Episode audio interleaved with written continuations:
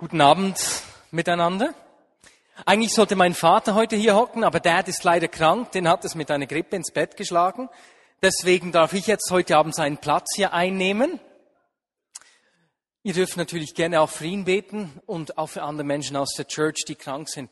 Mache ich jede Woche, jeden Dienstag. Morgen im Frühgebet beten wir für Leute aus der Church, die krank sind. Das heißt, es kann gut sein, dass ich für dich unbekannterweise auch schon gebetet habe. Ja, Worüber möchte ich heute sprechen? Ich hätte eigentlich nächste Woche gepredigt über ein Thema ähm, und, und werde jetzt halt einfach ein bisschen mehr aus meinem Herz sprechen über ein Thema, das mich echt beschäftigt. Wir haben gehört jetzt äh, von Geschichten, wie, wie Menschen der Gegenwart Gottes begegnen können oder wie wir uns wünschen, dass Menschen Gott begegnen. Du hast diese Geschichte der Frau erzählt ne, mit äh, der Meditation. Ähm, wir wünschen uns das, dass Menschen Jesus begegnen. Und für all die, die noch nicht mit Jesus unterwegs sind, es geht nicht darum, dass wir Menschen irgendwie mit Wissen erschlagen wollen oder dass wir das Gefühl haben, wir wissen es jetzt einfach besser und uns so in den Mittelpunkt drängen wollen, in ihr Leben drängen wollen, sondern was wir möchten, ist, dass diese Menschen Jesus begegnen, weil wir glauben, dass Jesus eine Antwort auf die Fragen des Lebens hat. Weil wir glauben, dass Jesus die Menschen liebt und, und uns mit dieser Liebe äh, begegnen und erfüllen möchte. Dass er uns Sinn, Hoffnung, Zukunft geben will. Und das wünschen wir uns. Deswegen wollen wir auch nicht Wissen vermitteln, denn Wissen, das nicht in eine Begegnung mit der Person von Jesus führt, ist einfach etwas Religiöses. Ne? Und wir wollen nicht religiöse Menschen schaffen. Wir wollen eine Begegnung, wir suchen eine Begegnung mit Jesus Christus. Ja, und da, das ist so ein Thema, das mich echt beschäftigt. Ich habe im Sommer hier gesprochen, ähm, darüber erzählt, dass Gott seine Herrschaft sichtbar machen will, dass er dich und mich brauchen will. Und ich habe von einem Perspektivenwechsel zu sprechen begonnen. Ich habe das Vaterunser erwähnt, wie Jesus da betet, sagt, wie wir beten sollen, dein Reich komme, dein Wille geschehe, wie im Himmel, so auf Erden. Also wie soll sein Reich, sein Wille bei uns auf Erden kommen? Wie im Himmel, so auf Erden. Und ich habe dann darüber erzählt, dass es wie einen Perspektivenwechsel braucht. Das heißt, okay, wenn Gott sein Reich, seinen Willen geschehen machen will, durch dich und durch mich, durch uns, wenn er will, dass sein Reich hineinbricht in unsere Realität, und er das beschreibt, dein Reich komme, dein Wille geschehe wie im Himmel so auf Erden, dann bedeutet das, dass ich meine Augen aufheben muss. Schauen muss, okay, ich habe hier Lebenssituationen, die laut sprechen. Jesus, was ist deine Realität? Wie sieht dein Wille, dein Reich, deine Realität im Himmel aus in meiner Situation? Und das ist ein Thema, das mich echt beschäftigt. Ich will aus der Realität der Möglichkeiten Gottes leben, nicht aus meinen menschlich limitierten Möglichkeiten. Es braucht einen Perspektivenwechsel. Und das bringt eine große Spannung. Ich meine, wir haben gehört von diesem Eindruck, dass Gott die Schwachen brauchen will. Und genau dort liegt die Spannung. Wir glauben, okay, Gott ist so groß, seine Möglichkeiten sind unerschöpflich. Wir haben gesungen in diesem letzten Lied, wie, wie Wind und Wasser ihm gehorchen.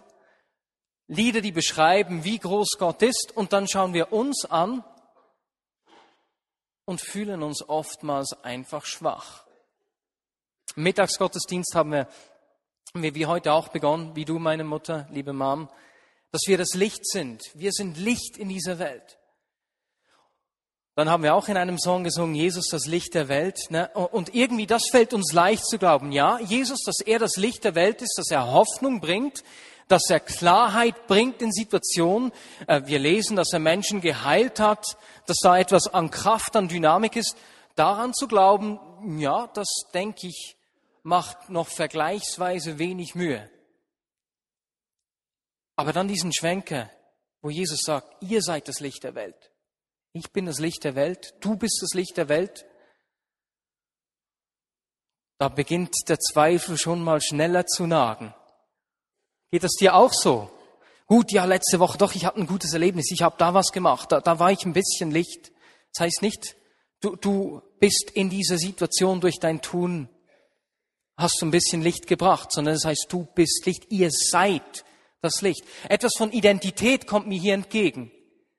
Nicht du tust etwas Lichternes im Vergleich zum Lüsternen, ne? etwas Lichternes, ne? sondern du bist Licht. Und ich weiß nicht, wie es dir geht. Eben äh, bei mir, äh, da, da habe ich schon eher dann manchmal so die Zweifel, bin ich wirklich Licht? Wem geht das auch so? Wer zweifelt da manchmal ein bisschen an sich? Ah, super, wahnsinnig viele Leute. Hä? Das ist ermutigend. Wahnsinnig ermutigend. Dass wir alle im gleichen Boot sitzen. Und was mich hier beschäftigt ist, ich will, dass seine Realität, seine Möglichkeiten, meine, mein Leben bestimmt und nicht meine Möglichkeiten. Wenn ich daran glaube, er ist das Licht, das sagt uns die Schrift, sagt sie uns genauso, dass wir das Licht sind, weswegen er lebt in uns, Christus in uns, die Hoffnung der Herrlichkeit. Da ist etwas von seiner Herrlichkeit, das auf uns übergeht, wenn er in uns lebt. Wir lesen in der Schrift, dass wir in seine Herrlichkeit verwandelt werden sollen. Also da in dieser Spannung vom Er ist das Licht und wir sind das Licht, wir sollen das Licht sein, in dieser Gemeinschaft mit ihm, in, in diesem Spannungsfeld drin bewege ich mich und das sind Dinge, die mich beschäftigen. Wie kann seine Realität mehr zu meiner Realität werden? Wie kann meine Identität von ihm bestimmt sein und nicht einfach nur von meinem menschlichen Sein? von meinen Möglichkeiten. Im Kolosser 3, 2 lesen wir, Richtet also eure Gedanken nach oben und nicht auf die irdischen Dinge. Spricht davon, dass wir unsere Augen eben nicht nur auf unsere Möglichkeiten lenken sollen, sondern auf seine. Dein Wille komme, dein Wille geschehe, wie im Himmel, so auf Erden. Richte deine Dinge auf die Dinge von oben, auf ihn. Das ist ein guter Ansatzpunkt. Was heißt das nun aber konkret? Ähm, zuerst noch was anderes. Äh, Römer 6, 16 möchte ich auch in diesem Zusammenhang erwähnen. Römer 6, 16, wo äh, sinngemäß steht, wisst ihr nicht, dass ihr Sklaven dessen seid, dem ihr gehorcht. Also die Dinge, auf die ich höre, dessen Sklave werde ich. Auf was ich höre, gehorchen, der Wortstamm horchen, hören, ist darin enthalten. Auf die Dinge, die ich höre und denen ich Raum gebe in meinem Leben, dessen Sklave werde ich. Wem gebe ich Raum in meinem Leben? Meine Realität, meine Identität zu prägen. Wilf Gasser hat vor einiger Zeit eine Geschichte erzählt, hat die mir persönlich erzählt, aber ich glaube im Gottesdienst hier auch schon mal. Und diese Geschichte hat mich damals äh, echt inspiriert ähm, in, in verschiedener Art und Weise. Und zwar ging es darum, er hat erzählt, dass ein Mann zu ihm gekommen ist, der mit Pornografie zu kämpfen hatte. Und dieser Mann hat zu ihm gesagt, weißt du, ich möchte ja schon ähm, im Licht leben. Ich möchte dem keinen Raum geben, aber das ist wie, das ist wie so ein schwarzer Wolf und ein weißer Wolf, der in mir lebt und die, die kämpfen einfach miteinander und ich weiß nicht, welcher dieser beiden Wölfe gewinnen wird. Könnt ihr euch erinnern, was Wilf geantwortet hat? Er hat ihm gesagt, ich kann dir sagen, welcher Wolf gewinnen wird. Es wird der Wolf gewinnen, den du nährst. Und weißt du, was ich in meinem Leben entdeckt habe? Das trifft eigentlich auf jeden Lebensbereich zu. Die Dinge, die ich nähere, die entwickeln sich in meinem Leben. Also es ist eine entscheidende Frage, wovon ich mich ernähre. Worauf schaue ich? Worauf höre ich? Wem gebe ich Raum? Es kann zum Beispiel sein, dass, dass Menschen sich negativ dir gegenüber verhalten. Und, und dann kann es sein, dass dieses Verhalten von Menschen, diese konstante Ablehnung deine Aufmerksamkeit so in Beschlag nimmt, dass du darauf hörst und weißt du was, das wird sich in deinem Leben niederschlagen. Worauf wir hören, wem wir Raum geben, das ermächtigen wir. Mich hat etwas entsetzt in diesem Zusammenhang. Äh, es ist mir einfach eingefahren, das habe ich, glaube ich, auch schon gesagt, dass ich mal Gottesdienst geleitet habe. In meinem Studium, ich habe Betriebswirtschaft studiert, Marketing, haben wir gelernt, dass negative Erlebnisse in einem Restaurant, in einem Geschäft äh, im Schnitt, ich glaube, 10 bis 13 Mal weiter erzählt werden. Auf jeden Fall ziemlich oft. Und wenn jemand was Positives erlebt hat, hat es maximal dreimal weiter erzählt. Ein unglaubliches Missverhältnis, das zum Ausdruck bringt, wovon wir uns tendenziell nähren. Leute, da haben wir eine Entscheidung zu treffen. Wovon nähere ich mich? Worauf schaue ich? Welchen Dingen in meinem Leben gebe ich Aufmerksamkeit? Und eines weiß ich, Jesus buhlt um Aufmerksamkeit in deinem und in meinem Leben. Ich möchte hier zwei Geschichten erzählen, und zwar ganz bewusst. Ich habe bewusst begonnen, oder wir haben bewusst begonnen, an verschiedenen Orten, wo wir nur können, Geschichten zu erzählen von dem, was Gott getan hat. Das offene Mick ist ein Ort, deswegen machen wir das im Gottesdienst. Wir wollen uns nähern von den Dingen, die Gott getan hat im Mittagsgottesdienstteam, im Community-Team, im Leitungsteam. Wir haben begonnen, viele unserer äh, Meetings, unser Treffen damit zu begehen, einfach zu erzählen, was Gott getan hat, weil wir uns entschieden haben, uns von dem zu nähern, was er tut. Weil wir uns entschieden haben, nicht den Herausforderungen, dem Tagesgeschäft in dem Sinne zuerst Platz zu geben, sondern ihm und dem, was er tut. Deswegen zwei kurze Geschichten. Viele von euch wissen, dass ähm, eine Gruppe aus unserer Gemeinde, ich inklusive in den letzten drei Jahren regelmäßig nach Rumänien gefahren sind im Sommer. Und dort haben wir jedes Mal echt viele Heilungen erlebt. Es war jedes Mal echt ähm, krass und hat begonnen, so etwas an Lebensstil in uns auch zu wecken, weil wir uns immer wieder damit auseinandergesetzt haben, für Menschen gebetet haben. Und ich kann mich erinnern, wir hatten eine tolle Zeit dort, jedes Mal sau viel erlebt. Aber dann ein Ort, wo wir waren, beispielsweise war in einem Kinderspital. Da sind auch Menschen geheilt worden. Krankenschwestern haben uns reingelassen äh, und haben noch Leute gebracht. Und wir haben, ich habe dann immer gesagt, weißt du, sowas ist in der Schweiz nicht möglich. Wir leben zwar auch Heilungen in der Schweiz, das ist klasse, wir beten sicher hier auch, aber in ein Krankenhaus zu gehen, das ist nicht, geht in der Schweiz nicht. Zimmer, vergiss es schon gar nicht möglich. Jetzt unser Street Ministry Team, das alle zwei Wochen eigentlich auf die Straße geht, um für Menschen zu beten. Die gehen seit kurzem auch ins Spital äh, der Arzt des äh, Leiters des äh, Street Ministry Teams, der ist dort und der hat ihm gesagt, du, du kannst schon, ihr könnt kommen, geht in die Cafeteria. Das Schlimmste, was euch geschehen kann, ist, dass ihr rausgeworfen werdet, aber äh, kurz einen einmaligen Verweis, aber ihr könnt einfach mal gehen. Dann sind sie gegangen und jemand aus dem Team hatte das Gefühl, auf eine Person zugehen zu müssen, ging auf diese Person zu. Ich weiß nicht mehr, ob es eine Frau oder ein Mann war. Diese Frau, dieser, dieser Mann, auf jeden Fall diese Person, hat, hat dann das Team eingeladen, zu der Tochter zu kommen ins Zimmer. Sie haben für die Tochter gebetet im Zimmer. Die Tochter hat die Gegenwart Gottes gespürt. Ich weiß nicht mehr, ob es das Kribbeln oder die Wärme war, aber auf jeden Fall spürbar die Gegenwart Gottes äh, äh, erlebt. Und die war richtig überwältigt. Die Schmerzen gingen nicht ganz weg, aber ich glaube, eine Linderung der Schmerzen hat sie erlebt. Und weißt du, was sie danach gemacht hat? Sie wollte dort im Zimmer in einem Gebet Jesus in ihr Leben einladen. Es war eine Muslima hier in Bern in einem Spital, in einem Berner Spital. Das ist etwas geschehen, wovon ich immer gesagt habe, das geht nicht in Bern. Wahnsinn. Vorletzte, nee, letzte Woche war das. Letzte Woche hat mich meine Frau eingeladen zum Geburtstag. Sie hat vom Job her einen Gutschein gekriegt. Dann gingen wir nach Wals, in die Therme Wals. Äh, das ist in den Bergen. Dorther kommt das gute Walserwasser, Mineralwasser, ohne Werbung machen zu wollen. Ähm, auf jeden Fall hat es dort Therme. Die Hälfte der Quelle fließt in die Abfüllanlage ne, und dort äh, wird dann eben das Falserwasser, das wir hier trinken können, äh, eingebo äh, einge eingebaddelt, eingepackt, eingefüllt, genau. Und die andere Hälfte des Wassers fließt also in die Therme. Ich kann sagen, ich habe im Falserwasser gebadet. Das war echt klasse und ist wunderschön.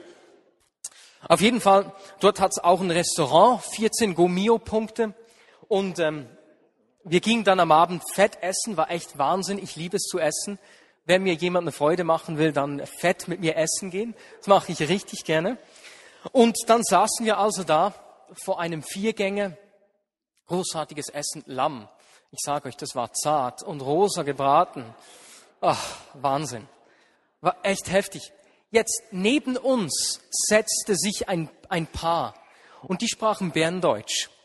Und ich habe mich natürlich gefreut, Berner zu sehen, habe gesagt, es sei so schön, Berndeutsch zu hören. Man fühle sich gleich zu Hause so ein bisschen connected. Ne? und habe dann schnell rausgestellt, dass dieser Berner, der wohnt genau auf der anderen Seite der Aare des Flusses hier in Bern. Also ich kann ihn eigentlich anschauen täglich, wenn ich wüsste, in welchem Haus er genau wohnt. Wirklich genau gegenüber. Sehr speziell. Und ich habe schnell festgestellt, dass dieser Mann krank ist. Und zwar äh, hat er eine Grippe, eine Magen-Darm-Grippe erwischt. Es ging bei ihm im Geschäft rum, ein Mann war krank und an diesem Morgen, kurz bevor sie eben losgefahren sind, selbst zu diesem Term, ähm, hat das mit der Übelkeit begonnen. Und es ist schon noch doof, weil du sitzt da bei diesem Viergänger, du weißt, dem ist es übel, der kann nicht essen, der hat sich dann nur die Suppe bestellt. Weißt du, da gibt es das Lamm, schon noch doof, hä? gibt es das Lamm und den Lachs zur Vorspeise, einfach mm, diese Geschmäcker und du kannst dann nur eine Schlu Suppe schlürfen und hast eher noch fürs volle Paket bezahlt. Und dann wusste ich von Anfang an, ich, ich kann nicht anders, ich muss für diesen Mann beten. Gleichzeitig war ich bei einem Täter-Tät mit meiner Frau. Ich wollte ja auch das Täter-Tät nicht ruinieren habe mich da etwas herausgefordert gefühlt, habe mich zuerst zurückgehalten, haben gegessen, aber dauernd dieser Gedanke im Kopf, ich sollte doch jetzt für den beten, ne, der blieb. Und dann sagte irgendwann mit dem Essen, du weißt du was, zu seiner Frau oder Lebenspartnerin, du weißt was, ich muss, ich gehe ins Zimmer. Es geht nicht mehr, ich, ich gehe. Und dann wusste ich, jetzt ist meine Zeit gekommen. Sonst ist es vorbei. Ne? Habe ich mich, hab mich ihm zugewandt, du, das ist ja, äh, sie, das ist ja wirklich traurig. Ich habe gehört, wie schlecht es ihm geht. Und bei diesem klasse Essen jetzt nicht essen zu können, also das tut mir leid, aber ein Angebot habe ich Ihnen noch. Dann habe ich ihm kurz erzählt, was ich erlebt habe, auch schon, wenn ich für Menschen gebetet habe. Da habe ich ihm gesagt, wissen Sie, ich würde für Sie beten, aber einfach nur, wenn Sie das wollen. Das ist ein freiwilliges Angebot. Und dann wollte er, dass ich für ihn bete. Ich habe für ihn gebetet. Dann sagt die Frau, das ist jetzt spannend. Wissen Sie, ich bin Seelsorgerin in einem Spital hier in Bern. Ich bete auch manchmal für Menschen, aber so mehr ruhig, innerlich. Das sei ein sehr spannendes Erlebnis gewesen. Dann habe ich ihm gesagt, weiß, wissen Sie, sagen Sie mir morgen unbedingt, ob es was genutzt hat. Ich meine, ich will ja, wenn ich bete, ich will wissen, ob was geschehen ist oder nicht. Und wenn wir uns nicht mehr sehen, dann hinterlassen Sie bitte einen Zettel an der Rezeption. Und dann am nächsten Morgen habe ich die beiden beim Frühstück gesehen. Sie, ich glaube, sie kam zuerst und hat gesagt, ja, es geht ihm viel besser. Ja. Und er kam dann auch noch zu mir. Ich habe ich hab essen können, normal essen können heute Frühstück. Wahnsinn, ne?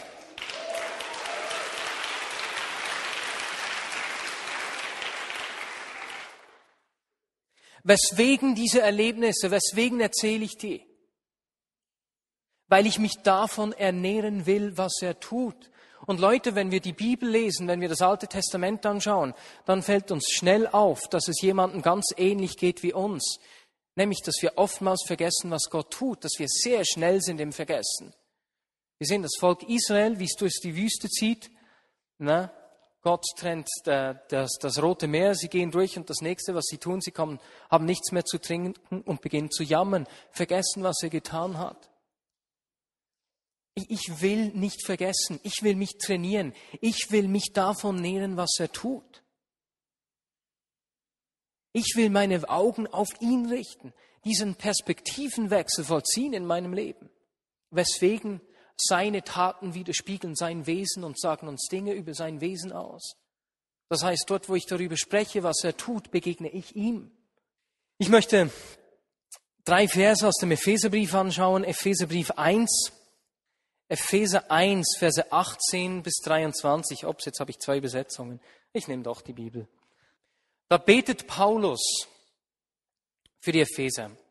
Und er sagt, und ich bitte den Gott, unseren Herrn Jesus Christus, den Vater, dem alle Macht und Herrlichkeit gehört, euch durch seinen Geist Weisheit und Einblick zu geben, so dass ihr ihn und seine Heilsabsicht erkennen könnt. Er öffne euch das innere Auge, damit ihr seht, welche Hoffnung er euch gegeben, zu welch großartigem Ziel er euch berufen hat. Er lasse euch erkennen, wie reich er euch beschenken will und zu welcher Herrlichkeit er euch in der Gemeinschaft der Heiligen bestimmt hat. Ihr sollt begreifen, wie überwältigend groß die Kraft ist, mit der er an uns, den Glaubenden, wirkt. Und danach beschreibt er weiter, dass es die gleiche Kraft ist, mit der Jesus vom Tod auf erweckt worden ist. Wovon nähere ich mich? Das ist die eine Frage. Ich kann mich entscheiden, wem ich Raum gebe. Was wir hier gesehen haben, ist, dass es wie noch eine, äh, eine zweite Dimension gibt. Nämlich, dass da was Verdecktes ist, was Verstecktes, das aufgedeckt werden soll.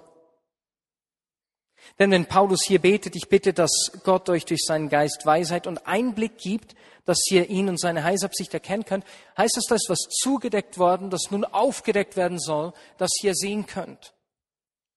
Gott will diese Dinge aufdecken. Das ist sein Verlangen. Das lesen wir auch im Epheser 1, 9. Er hielt sein Geheimnis vor allen verborgen. Niemand erfuhr etwas von seinem Plan, den er durch Christus ausführen wollte. Uns aber hat er ihn bekannt gemacht.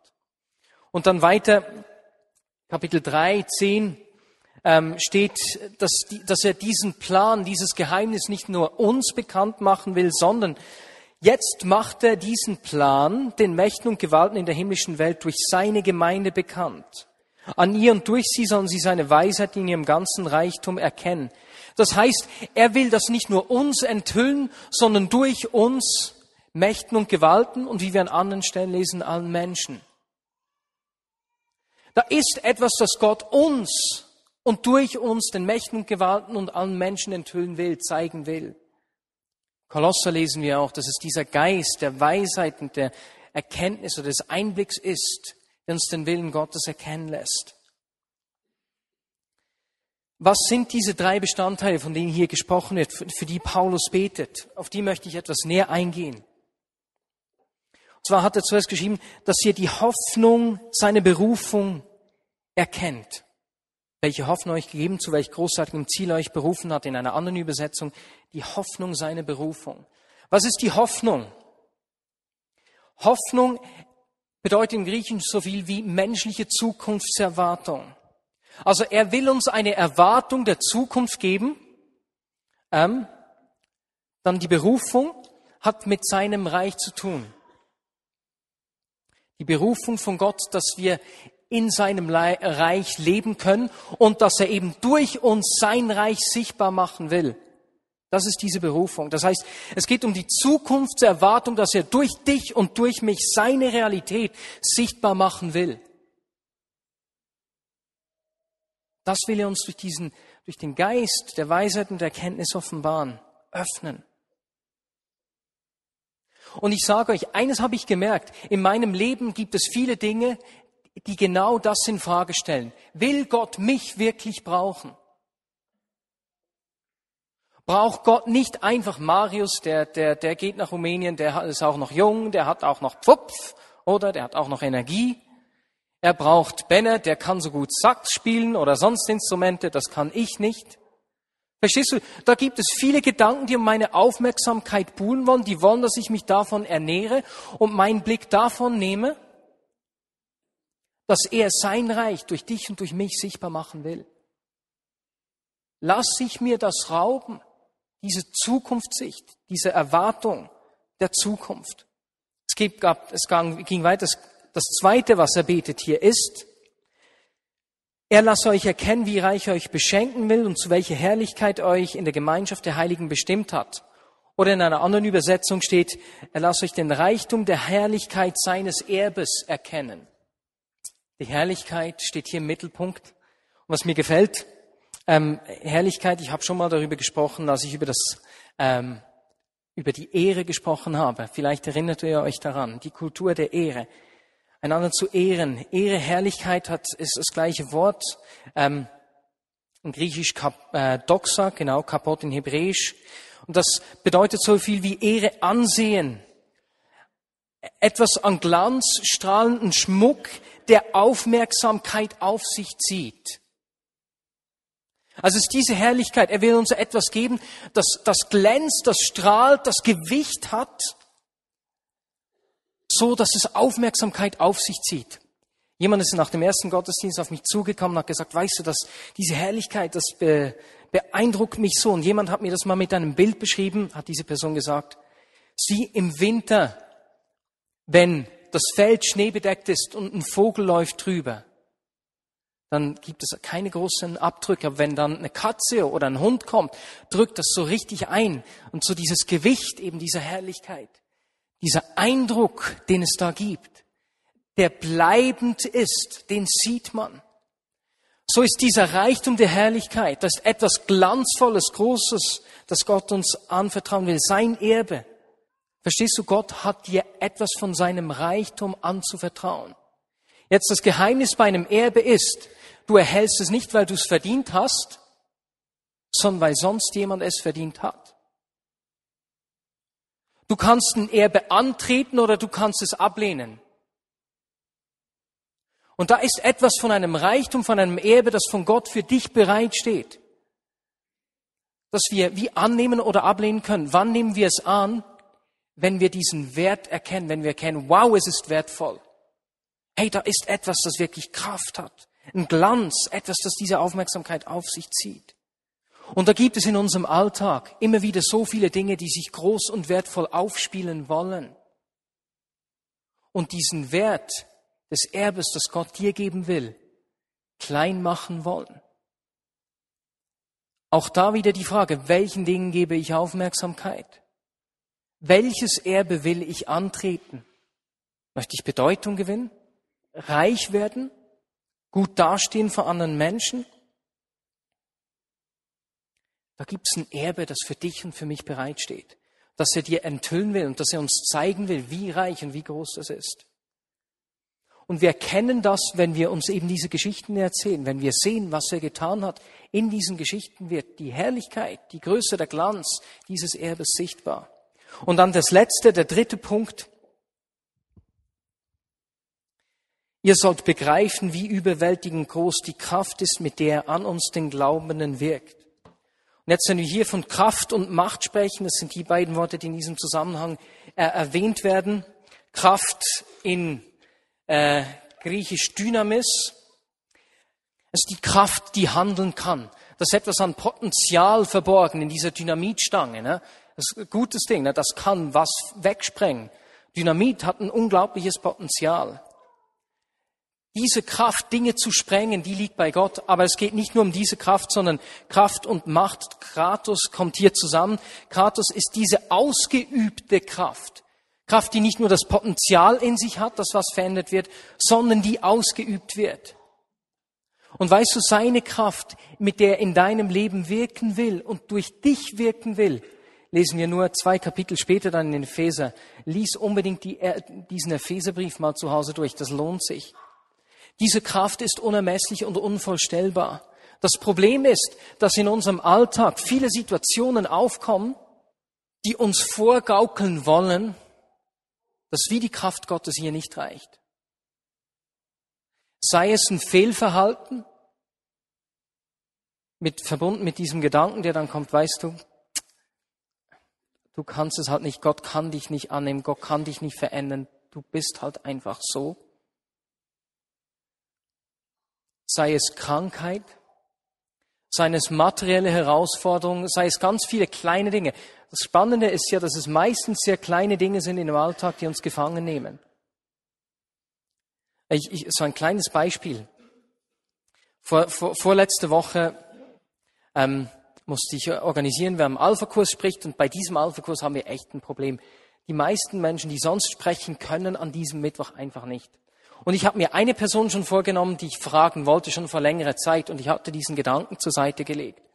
Und dann an diesem, es war ein Dienstag, habe ich überlegt, wen frage ich und ich ging meine Liste von denen mal zuerst durch, die eben schon beim letzten Kurs gesprochen haben und alle haben mir abgesagt. Und das ist ja ein kleines Detail, ist wirklich nichts Großes, ne? Eine Bagatelle des Alltags eigentlich. Aber diese Bagatelle hat sich in meinem Leben richtig groß aufzuspielen begonnen. Ich wusste, ich kann selbst nicht gehen. Wie mache ich das bloß? Wie schaffe ich das? Nein, jetzt sagen alle ab. Und es begann mich so zu, zu äh, gefangen zu nehmen, meine Aufmerksamkeit auf sich zu ziehen, dass ich eigentlich an kaum was anderes denken konnte. Ich war gefangen von dieser Notsituation. Und wenn ich dann so gefangen bin, nimmt das manchmal, raubt mir das manchmal sogar den Schlaf. Kennt ihr solche Situationen? Bagatellen des Alltags, die so viel Aufmerksamkeit auf sich ziehen, die sich so groß aufspielen, deren Kraft so groß scheint und da ist es einfach nicht lösbar. Die Kraft, das zu lösen, reicht nicht.